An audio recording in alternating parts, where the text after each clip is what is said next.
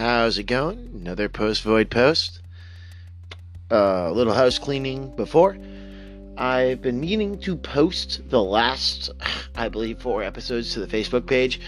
I'm going to uh, be doing it in sequential order. So if you happen to be listening to this episode and notice that the one that I posted was about Sunrise Hockey Kid, do not fret. I'm probably going to be posting these episodes in daily sequential order. I just happen to. Something's going on out there. Um, I. Car stopped. That's weird. Anyways.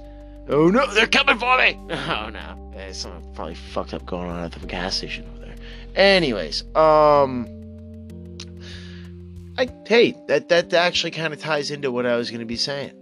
So, nostalgia. Yeah, um, this the topic of today is going to be nostalgia. And the house cleaning I was going to say before is that I want to um, post these in sequential order. So I'm going to be trying to post each episode that I've just made daily. Just, you know, eh, I don't know. I, I, apparently, that's like uh, a, a good marketing, you know, not marketing, but fuck. Just like, I'm not monetizing off this shit, so who fuck cares?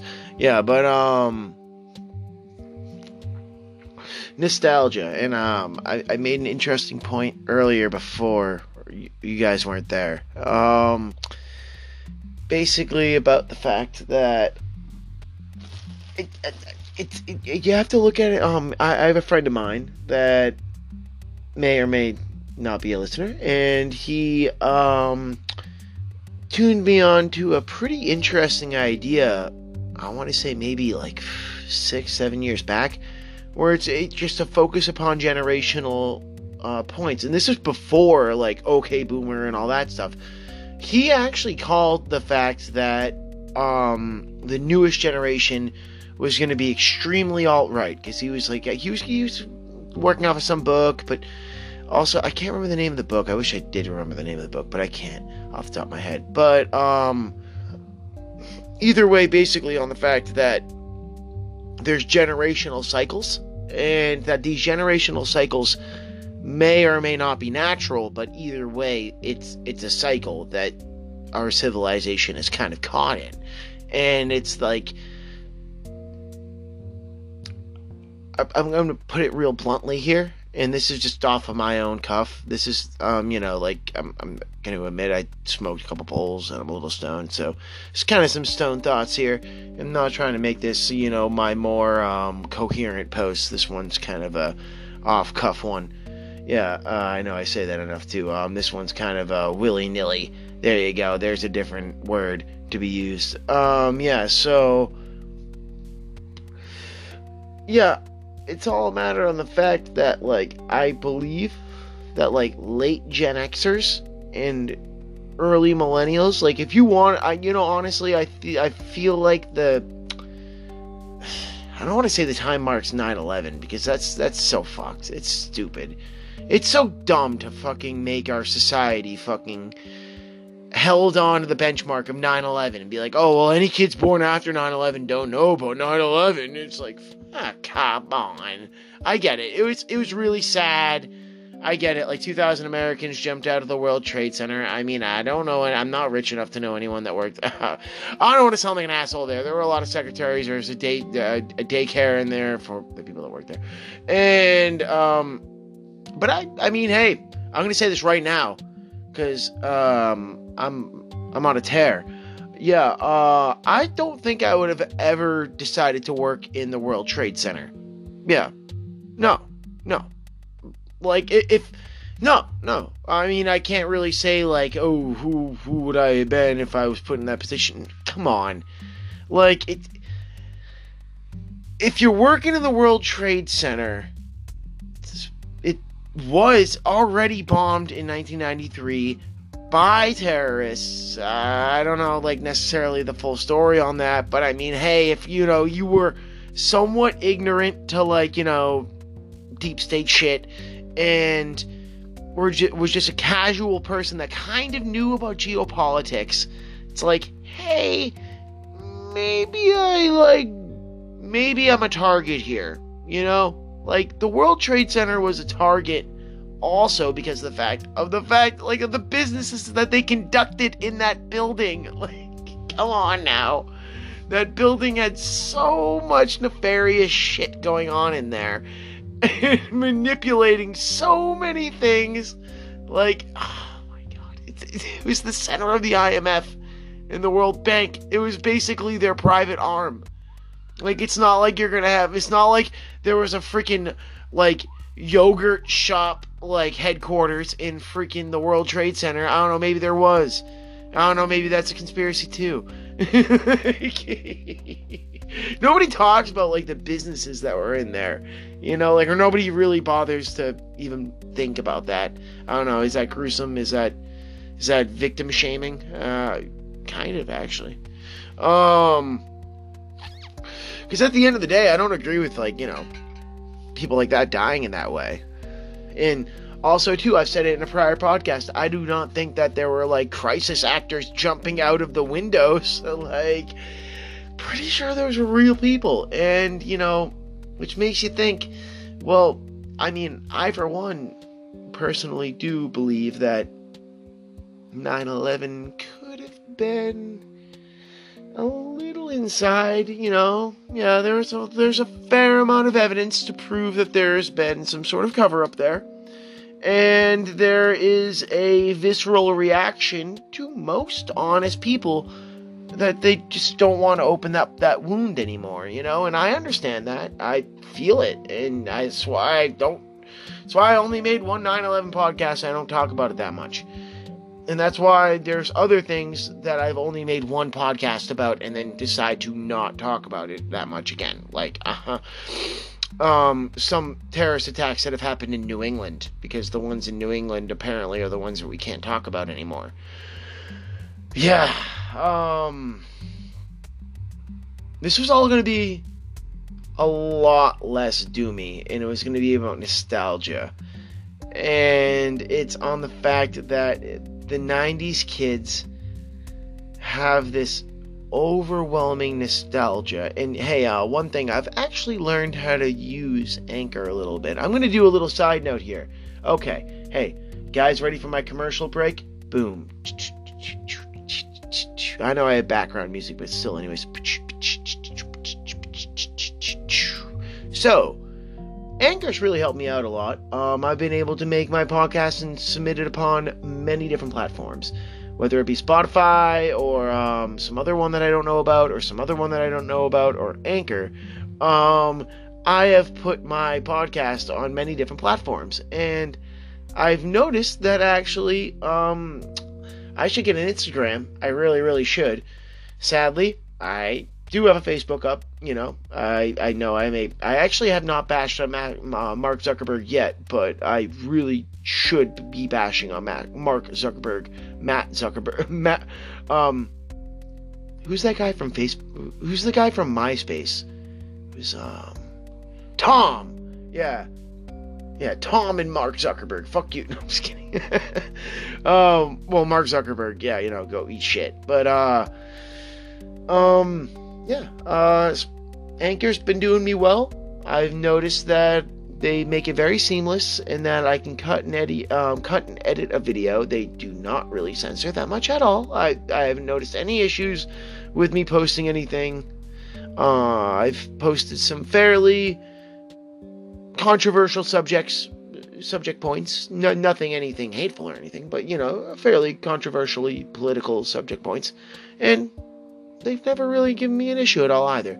So I, I believe that Anchor, you know, kind of happens to follow the First Amendment, I guess, more so than a lot of other platforms, and they make it easy. Uh, the Spotify, I, I don't have time to operate my own Spotify account or run an RSS feed, so Anchor really is a good way for somebody if they want to really start a podcast and do it in a way where a podcast kind of is supposed to be done where you know well there's two different types there's you have your researching podcast and you have your off cuff podcast and I'm an I'm just a you know here I am shooting off the shit that's popping in my head a blog, I guess. I don't know. I, I try not to make it too much like a blog. I try to make it a little more informative than a blog. But anyways, yeah. Uh, Anchor's good shit. And on that note, I'll be right back. Taking a quick break because I believe I can figure out how to keep this going if I press stop. All right, well, I'm back. So, going off to what I was saying before, I um before the uh the uh, little snippet I did, yeah, I um believe that. Sorry about the ding there. I believe that our generation, well, at least my generation, um, anybody that you know, like the '90s kids, I feel like it's more accurate to say the '90s kids, late '80s to '90s kids, and that type of stuff, like rather than, or if you're even if you were a teenager in the '90s and stuff, like it, it, that, if you were within the '90s generation and not an adult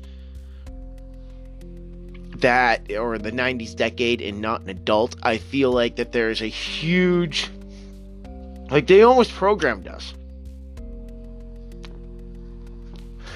We were almost programmed to be just onslaughted with just like we never went to war. We never went to war. We we didn't submit ourselves to be fighting Nazis in World War II. I have my own opinions upon that war.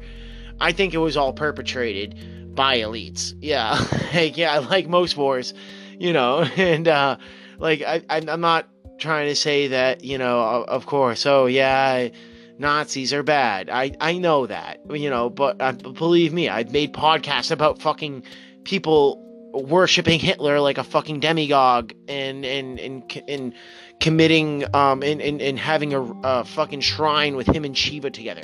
Yeah. It's called Order of the Nine Angles. Yeah, I know about this type. I I know how it's transforming. Like but I'm saying I understand. I I can't imagine what it would be like being drafted into a war with all of my peers and then seeing all of them die around me. Like that's so fuck like it's something that I've always thought even when I was a kid. I'm like that's so inconceivable. I'm like it's you wouldn't be able to convince us to do that anymore. Like we just wouldn't be able to do that. Like we you can't draft anybody because it's just like, we won't do it. It's just the society doesn't set it up anymore. You know? And if that ever happened again, I would I would cry complete bullshit because I'd be like, well, what the fuck? You guys have enough fucking robots out there. You're talking about transhumanism. You're telling me you don't have enough robots yet to fight a war. you don't have enough drones. Come on, like shit. But uh, um, to get on to the main point that I was talking about, nostalgia, and that I think that there is the line shouldn't be drawn. The line should probably be drawn at smartphones. I don't want to sound corny when I say that, but the line is drawn at smartphones. I think, yeah. Maybe maybe around laptops. If you want to say laptops, I would I would uh, humor that because laptops were like right when you, you first got a laptop. You know, like you got a tablet. Remember when tablets were a thing?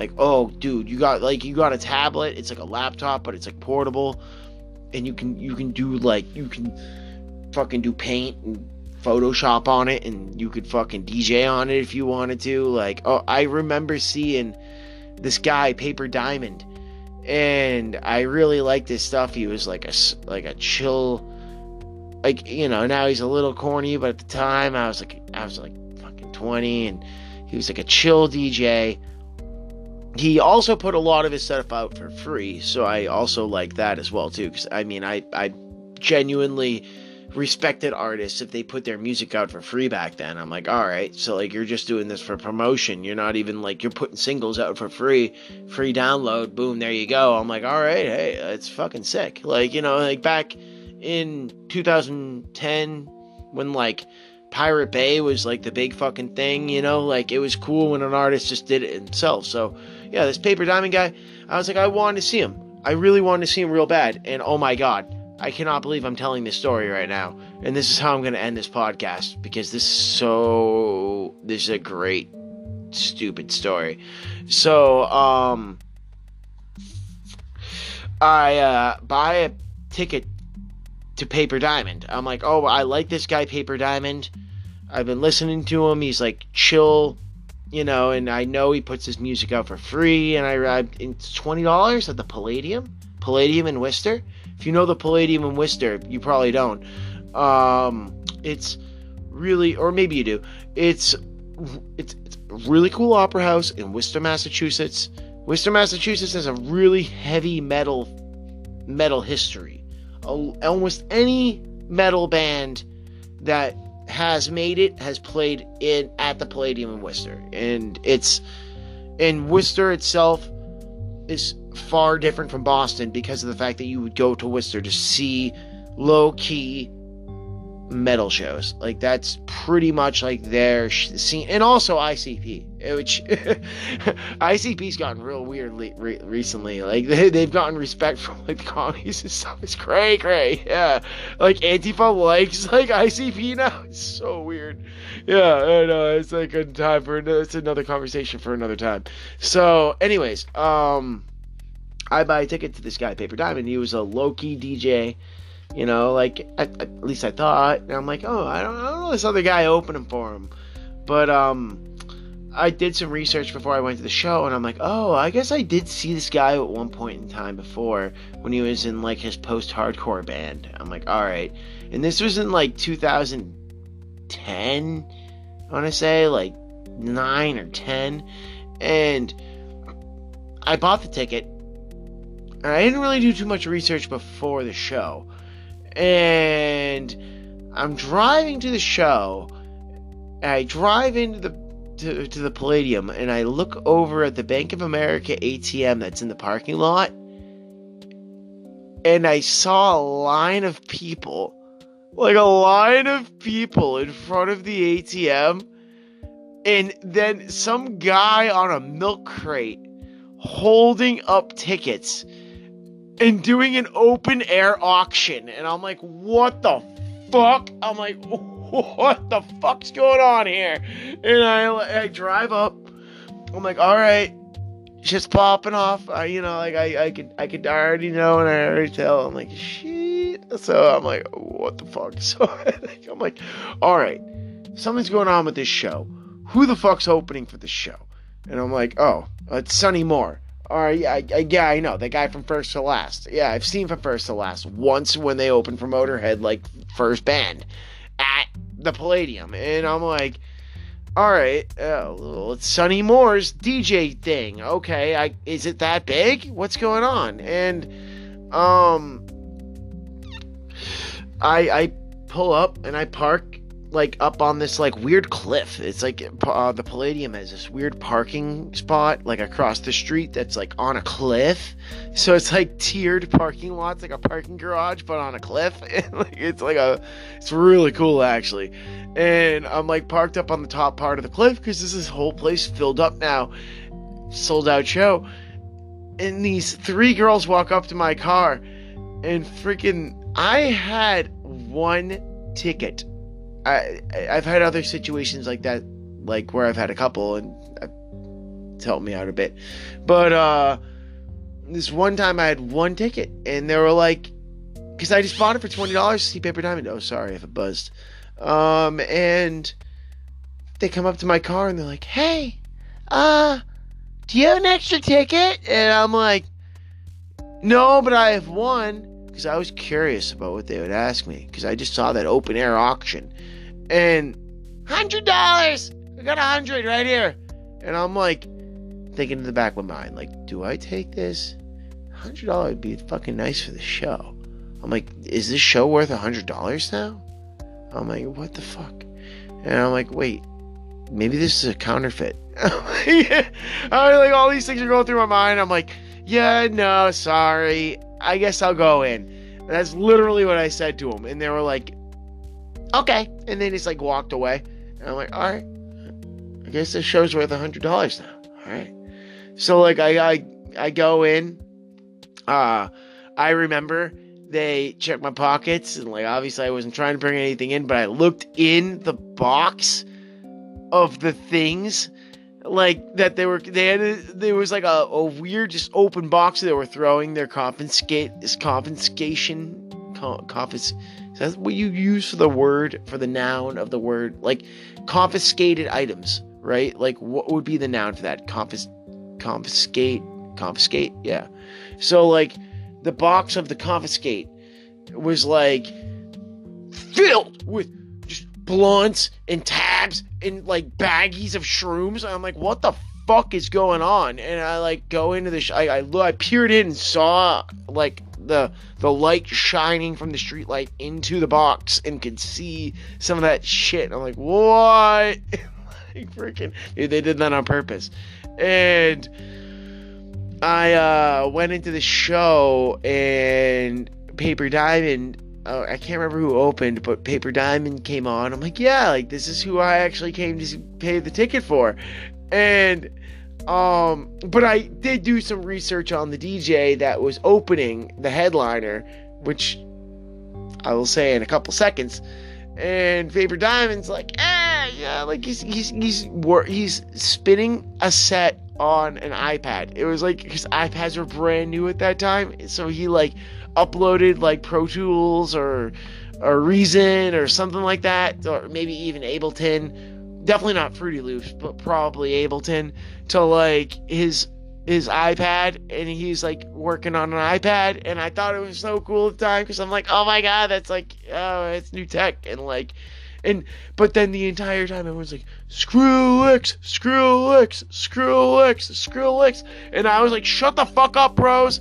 I'm like, I fucking want to listen to this guy. He's chill. And they're like, yo, fucking Skrillex. And like, yeah, and Skrillex came on. And when Skrillex came on at the Palladium, oh, bro, I was I was near the front anyways because of freaking Paper Diamond. And Skrillex comes on and I believe he started with Roughneck Bass or something like that. And uh I I yeah, yeah, he did start with Roughneck Bass, and I knew the song, and it, it, has like I knew when the bass hit was gonna happen, and I was in the front, I was on the guardrail, and I was holding onto the guardrail because people were trying to rip me off, like they were grabbing my waist, trying to like rip me off the guardrail, and I was grabbing onto the guardrail, like you know, I don't know if you know, actually. Yeah, it was pretty hysterical. Yeah, um so but anyways, I was gr- I was holding both my hands white knuckled onto the guardrail while I was getting ripped off the guardrail by like uh nameless hands. And then are you ready? Are you ready for the roughneck bass? Boom!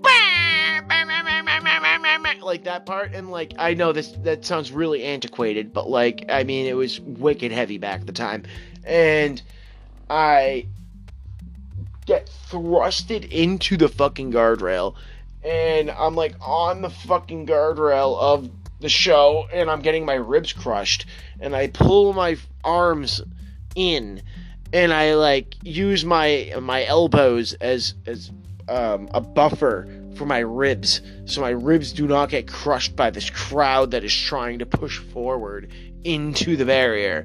And yeah, it was, it was an interesting time. Yeah, I know nobody got injured from my knowledge, even though Skrillex has killed a lot of people. Also, there have been deaths, a lot of them actually.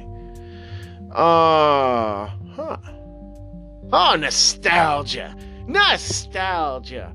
On that note, I'm gonna let it go. I'm probably gonna do a nostalgia part two, but I wanted to just tell my Skrillex story at the Palladium. That one was a fun time. It was a fun time for me. Oh, yeah, I've had a lot of times like that. Uh, maybe I've bit some bullets. Maybe I've been dancing on some graves. Not graves, like active deaths. Ooh. I'm not to my knowledge, actually. I don't think I've ever been at a concert where somebody actually died, unless I, unless like, like you can consider Camp Bisco because maybe they swept them some things. out. Who knows? Uh, I don't think they did. Maybe I don't know. Who knows? Um, don't question it too much. Don't cancel the past. Uh, the the future is what we should be concerned about. Okay. Yeah, and also to progress is all a matter of perception. Bye-bye.